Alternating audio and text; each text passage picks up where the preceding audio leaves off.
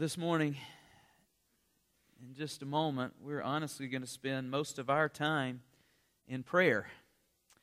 And the reason for that is because I believe that is our hope. And in all honesty, I believe as a nation, that is honestly our only hope. Because I tell you this all the time, but God works through the prayers of His people. That is how God has chosen to work on this earth, through the prayers of His people. And because I believe that, I believe what Oswald Chambers used to say. And he used to say that prayer is not part of the work, but prayer is the work. And so this morning, we are going to do the work of prayer because that is what God has not only called us to do, but prayer is so important to God. Revelation tells us that He keeps our prayers before Him day and night in bowls, and they rise to Him like incense. So God cares about our prayers. So this morning we're going to pray. But before we pray, I just want to say two things, honestly, about all that's going on in the world around us. And I'm sure, like me, most of you have watched the news and you've just kind of stood back in amazement. And so I just want to say two things about that. Number one, if you have been watching the news and you've kind of stood back in amazement, what you have realized is the way our country is responding to this crisis is a way like we have never responded before in our history. And there's a reason for that. For the first time, not only in our lifetime, but for the first time in the history of the United States of America, now the vast majority of people who live here, who are our citizens, no longer hold to a biblical worldview. And what that means is that means is they see the world, no longer do they see the world through the lens of this Bible. Now they see the world through the lens of the world. They have a secular worldview. So when they respond to tragedy, and there will always be tragedy, they don't respond in faith because they don't have the Bible on which to stand. So if you do not respond in faith, guess what? There is only one response left. And you know what that response is? Fear. Those are the only options. You can respond in faith or you can respond in fear. And how has our nation responded to the tragedy around us? They have responded in fear. And that is why people go to the grocery store and they buy out toilet paper rather than food. That makes no sense to me whatsoever. I mean, that is insane. But it's because they're afraid. And here's what fear does to you fear will make you say things you would never say if you were not afraid. It will make you do things you would never do if you were not afraid. It will make you irrational. But not only will fear do that, fear will put you in chains and it will bind you and it will weigh you down and it will consume you. That's what fear does. Have you ever been afraid? Of course we have. That's what fear does. It consumes us. But here's what's amazing when someone who is afraid sees someone who has faith, and they are walking in that faith. And not only are they walking in that faith, they're resting in that faith. And they see that faith and they see them in peace and they see them with joy and they don't understand. You know what they want? They want what that person has. And so that is our opportunity as the church to proclaim why we have faith because we believe in a God who loves us and who saves us. But listen to me and listen to me closely we must proclaim that. Because it is not enough for a person to see your faith and to see that you live in peace and to see that you live without all the things that bind them down. It is not enough to see that. It's not enough for them to wonder, well, why does that person live like this and I'm living like this? It's not enough. Because the Word of God says in Romans 10 that faith comes by hearing and hearing the Word of God. So, for people to hear the Word of God, guess what that means for you? It means you must speak the Word of God into their life. Doesn't come any other way. Doesn't come from seeing your life. Doesn't come from watching your life. It comes from hearing your voice. And that's why it is imperative for the church to stand and proclaim from the rooftop that Jesus Christ is our Lord. And our hope and our faith is in Him and in Him alone. I have never claimed to be a prophet. But I will tell you, as a minister of the gospel of Jesus Christ, I do my very best to hear the voice of God. And one thing that really scares me is I believe with all my heart this is what God is saying to the church in America. He is saying, Church, I'm giving you one last opportunity to share the gospel of Jesus Christ to a world that is desperate and hopeless and needs me. And listen to me. This world is desperate and this world is hopeless. And we have the only hope there is, which is Jesus Christ. And if we don't stand and proclaim it, if we close our doors, they will never hear it. And so it is time for the church to do what the church is called to do. And it is not to act like the world. And it is not to shrink back in shame or fear. It is to stand in faith and boldness and to proclaim the Word of God. That is what we are called to do. Amen? And guess what? You are the church. That's not for a preacher or a pastor, that is for you. Because you are called to minister with the Word of God to a people who need that Word and who need hope. And you must proclaim it. Because God is giving us an opportunity for a revival, for a great awakening. He's giving us that opportunity. Oh, and we must seize it. We must not fail. We must not fail. So that's number one. But number two is this and I want you to understand this, and I want you to know this. In all this chaos, and in all this tragedy, and in words like pandemic or whatever we're using, I want you to know that God is at work. He is at work. He's not sitting up in heaven, wringing his hands, being caught off guard. Oh, my Lord, I never thought about coronavirus. That's not what he's doing.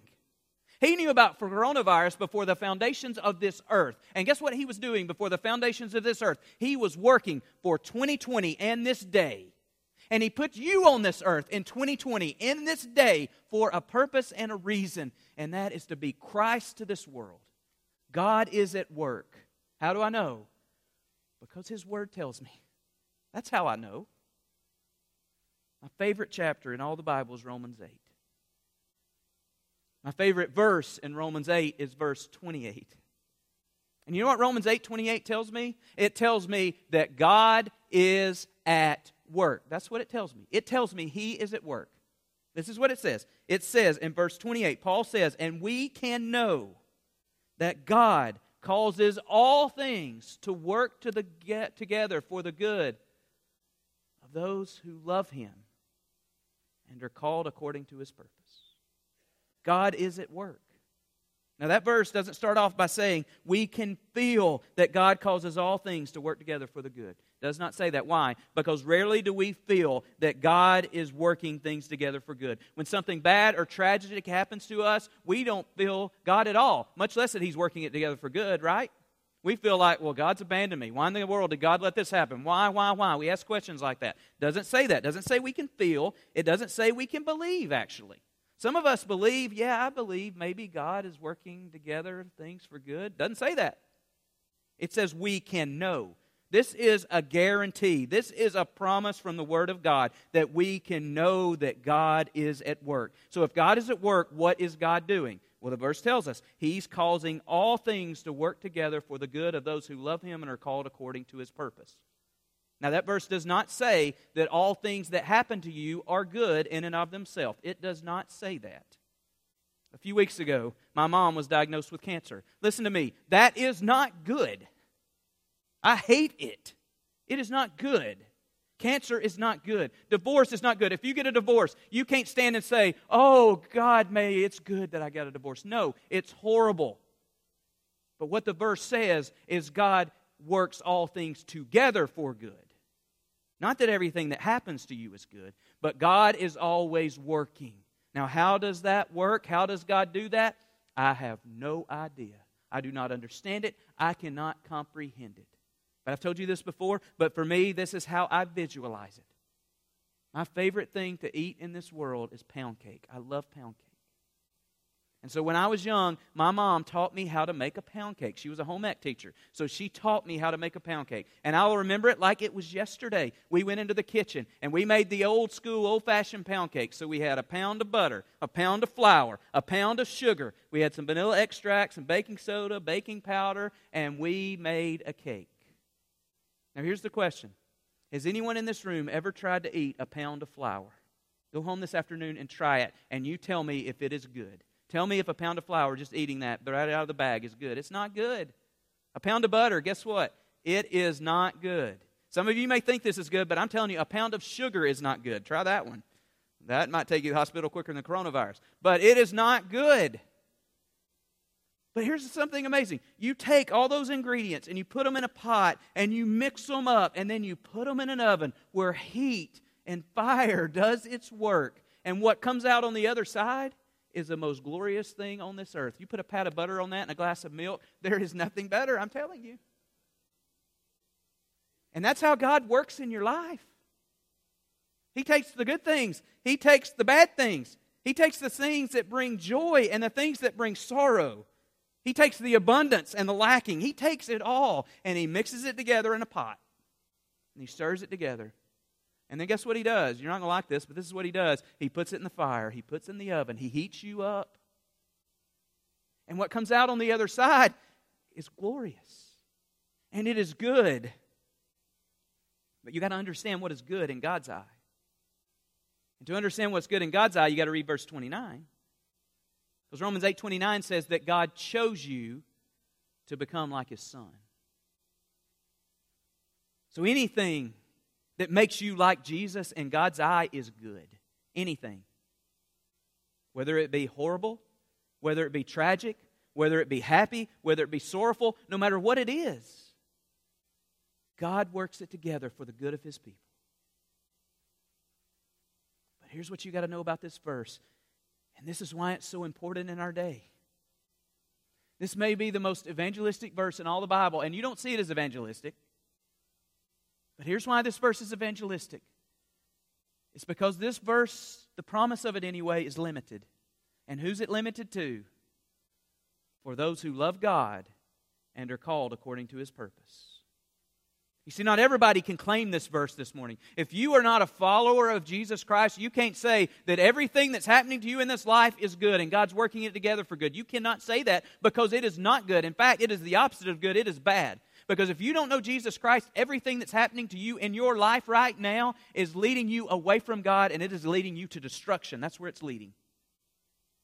And that's why the church should stand and rise and say that Jesus Christ is our only hope, and you should love God and be called according to his purpose so God can take your life and everything that happens in your life and work it together, like the coronavirus or whatever else. Because that's what he does. Because God is at work and he's called his church to be at work.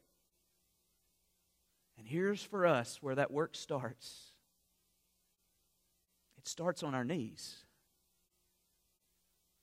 Before we do anything else, what God has called us to do as a church is to pray. He's called us to pray.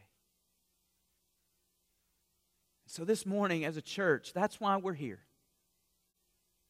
to corporately pray together. And I understand that a lot of churches will say, well, we can pray in our house, we can pray wherever we want to. And that's why we're not meeting. We're still praying. Well, I understand you can pray wherever you want to. But I'm telling you, there is something special when the church comes together and prays corporately. If you don't believe me, go read Acts 1.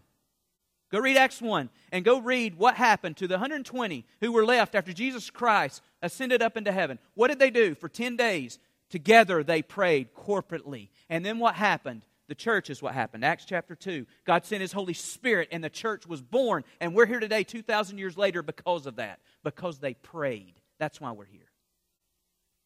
And so that's why we come together corporately to pray. Because God not only hears our prayers, He answers our prayers, and He works through our prayers. Amen? So this morning, we're going to pray. If you've been watching the news, you probably saw that on Friday, President Trump called this day, March the 15th, to be a national day of prayer for all that is going on in our society, for all that's happening with COVID 19, and for our response to it as a nation.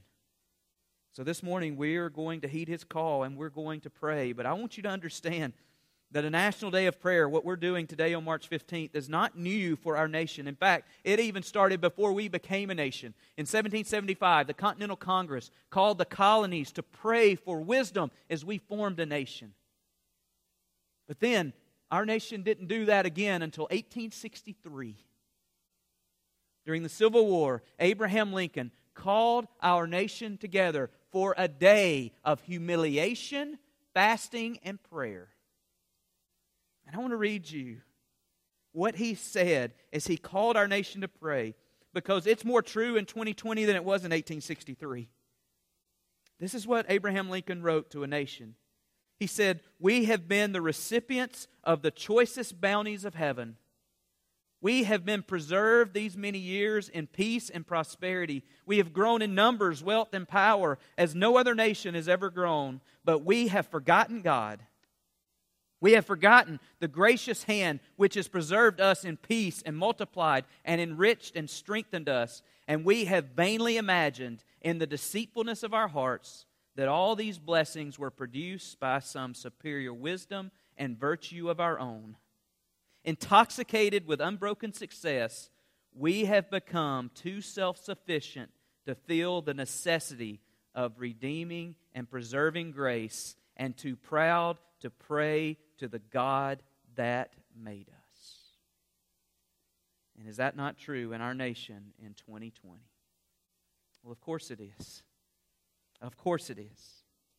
So, this morning, as a church, what we are going to do is we're going to come together and we're going to pray. And this is how it's going to work. It's not going to be complicated or hard.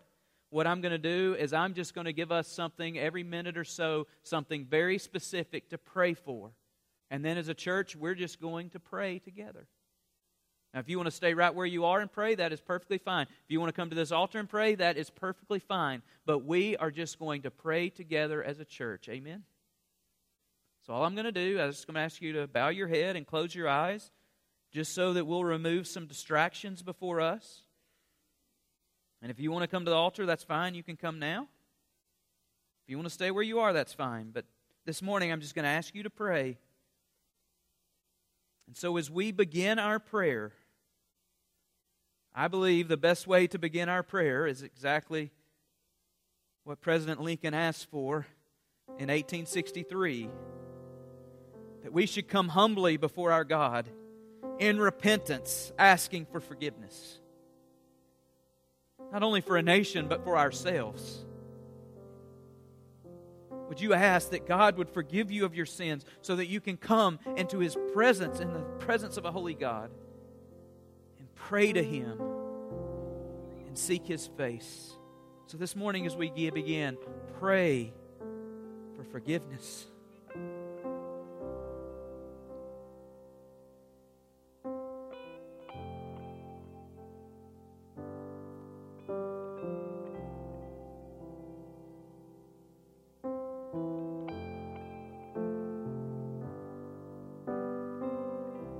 We continue to pray, this morning I'm just going to ask you to pray for the sick. Those who have been infected with the coronavirus, those who may have contracted it and not even know it. Would you pray for them and pray for their families and pray for God's healing and God's blessing on their life? Pray that God would sustain their life. Pray for those who are sick.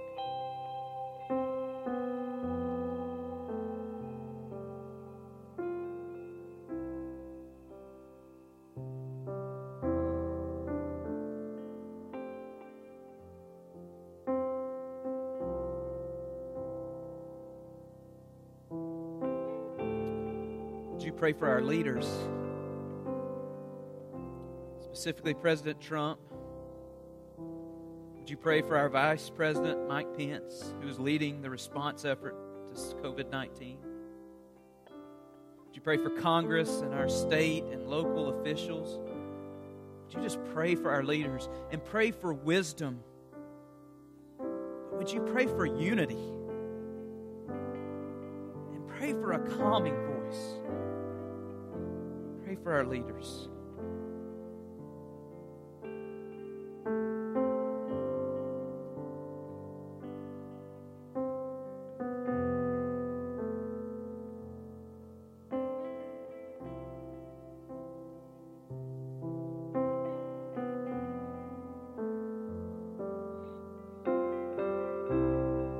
Would you pray for all those in the medical community?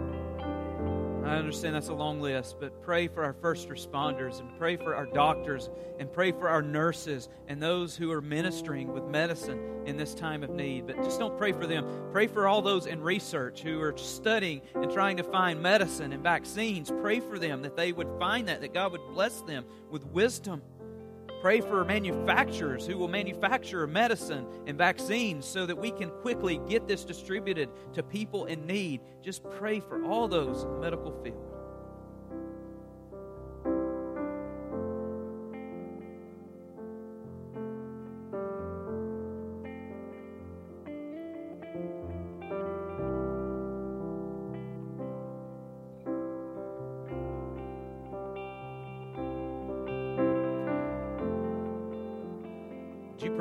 Businesses, both large and small, all those businesses that provide jobs to our people so that our people can have homes and eat and be just sustained in this life. Would you pray for all those who are losing jobs, literally right now?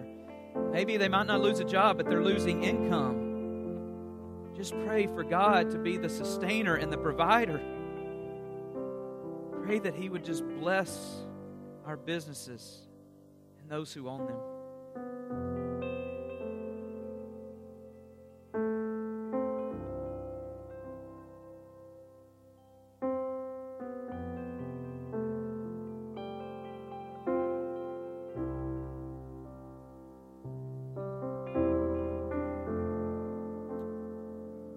This morning, would you pray for our churches? Specifically, the church here in America you pray that the church in America that they would speak the truth of God without compromise? Pray that we could provide hope in the midst of fear and that we could preach the gospel of Jesus Christ and only the gospel of Jesus Christ. And that God would send a great awakening to our land, that He would draw us back to Himself. Pray for the church to be the church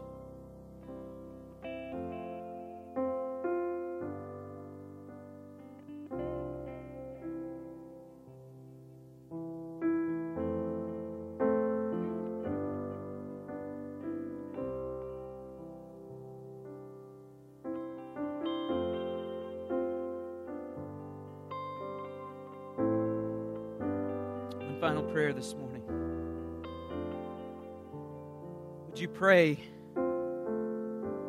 that after God answers these prayers, which He will, would you pray that we would not forget Him? That we would not forget His answers? That we would not forget His love, His mercy, His grace, His salvation pray that we would be a thankful people who remember Him.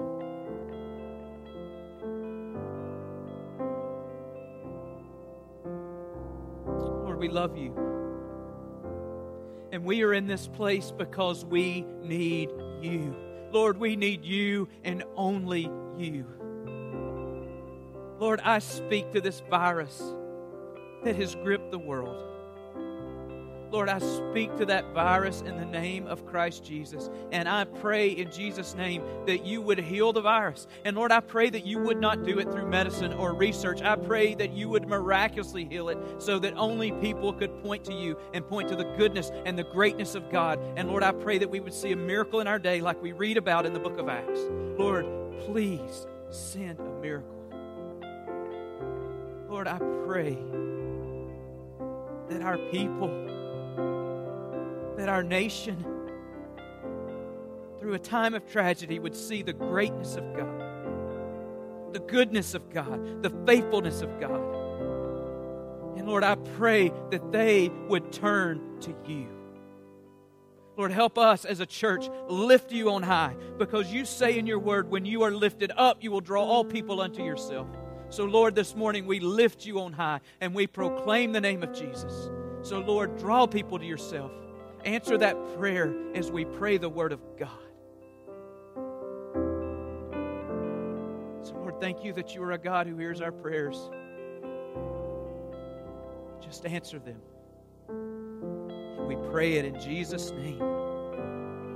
Amen and amen. Well, amen. Well, this morning, in just a second, we're going to go out in song. We're going to go out in worship. But before we do, I just want to give you one last prayer to pray as you are going through your week, as you're going through your day, as you come in contact with people. I want you to pray one more prayer, and I want you to pray a prayer directly from the Word of God. And I know you can remember it because it's the shortest prayer in the Bible. Maybe that's why I like it so much. I like short things. Don't have to laugh at that. Not to mean I'm short, but I like short things. Okay, whatever. But it's in Matthew 14. And in Matthew 14, that is the story of Jesus feeding the 5,000. And right after he feeds the 5,000, the Bible says Jesus tells the disciples to get into a boat and go to the other side of the lake, and he'll join them later, but he goes up into the mountains to pray. So as he's praying, the disciples get in the boat and they try to make their way to the other side of the Sea of Galilee. But the Bible says about 9 o'clock at night, a storm comes upon them. And until about 3 or 4 o'clock in the morning, they are fighting this storm with everything that's in them. They're in a little boat on a sea, the Sea of Galilee, and they're rowing and they're fighting. They're trying anything in their power to save their might just to get to land so that they can be saved, but they never get to land. But out of nowhere comes something walking towards them, and one of the disciples looks out and he says, It's a ghost. It wasn't a ghost, it was Jesus. And Jesus walks towards the boat and he says, Take courage. Don't be afraid. Peter looks at Jesus and he says, Lord, if it's you, tell me to come to you and I'll come to you. And so Jesus says, All right, come on. So in Matthew 14, the Bible says that Peter stands up and he gets out of the boat and he begins to walk on the water towards Jesus. And he's literally walking on water. But the Bible then says this it says he takes his eyes off of Jesus and begins to look at the strong wind and the waves, and he's terrified. And guess what happens to Peter? He begins to sink just like a rock. And so he prays a prayer. The shortest prayer in the Bible God save me. And guess what Jesus does? The Bible says that Jesus grabbed him. Grabbed him and saved him. And then asked him one simple question why did you doubt? Why did you doubt? What if, as a church, we would corporately come together praying a prayer that could save a nation? Only three words God, save us. And listen, I'm not talking about God saving us from a coronavirus because that virus is temporal. One day that virus won't be on this earth anymore because this earth will be a new heaven and it'll be a new earth. It'll be gone. I'm not talking about temporal things. I'm talking that God will save us for eternal things. He will save us from our sin and He would save us from ourself. Pray that prayer for our nation. God, save us. Because guess what God does? When his people pray that prayer? He reaches down and grabs us. That's what he does. Because that's what his word says. God save us. So this morning, as we close, we're going to do it a little bit different. Our offering today, we're just going to do at the door. That way you don't have to pass a plate full of germs. So if you came prepared to give, just give as you leave this morning. But as we leave this morning, I do want to leave singing. I want to leave praising a living God, thanking Him for our living hope. And guess what? That's what we're going to sing. We're going to sing Living Hope. And so this morning, all I'm going to do is ask you to stand to your feet.